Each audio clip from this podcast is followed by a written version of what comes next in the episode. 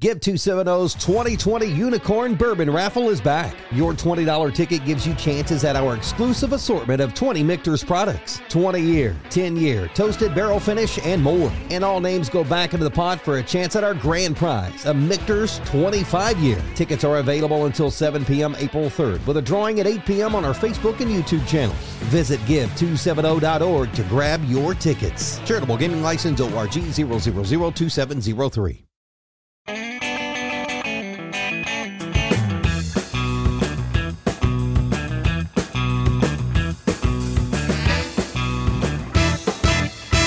Hey everyone, welcome back to another Whiskey Quickie. And today we're looking at an old favorite, at least of mine. I remember I used to have pics of this stuff back in the day, of Bernheim, but this is their latest and newest expression of, well, where else can you go with it except barrel proof? So this is the first national barrel proof expression of Bernheim's original Kentucky straight wheat whiskey. Wheat. Wheat, all the wheat. I guess you could go to 100 proof first and then barrel proof. And then, you- I mean, yeah, you could have a stepping stone, You'd but be bald and bond. I think we were asking this about rye, if you can have bald and bond. you probably can't for a wheat whiskey either. I think it just is a bourbon designation. Okay, see. What? Clearly, we don't know what we're doing. we're, we're just faking it. Yeah, we're just faking I it. think we're figuring it out though. So, but like the original, the barrel proof is produced at the Bernheim Distillery in Louisville, Kentucky, and Asian Heaven Hills rickhouses. This will be a nationally allocated product, which will be released in batches twice a year. And each proof will also vary by edition to edition.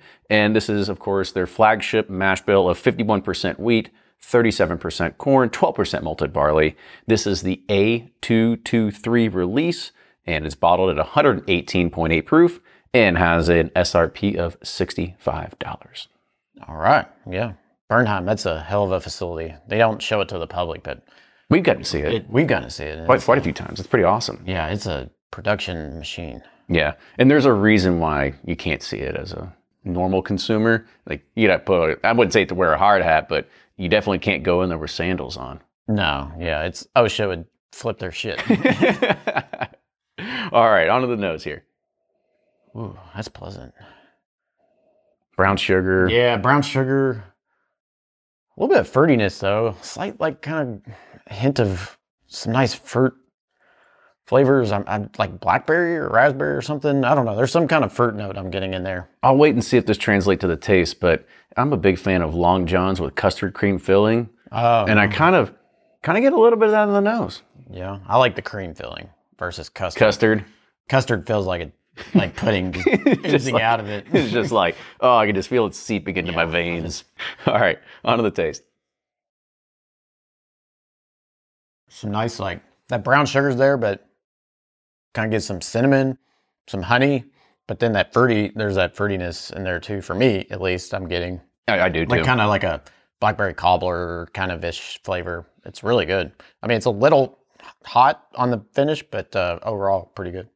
I would say the only thing that translates with the donut analogy might be like the chocolate icing on top. Yeah, I kind of definitely get some of those chocolate notes coming off of it, yeah.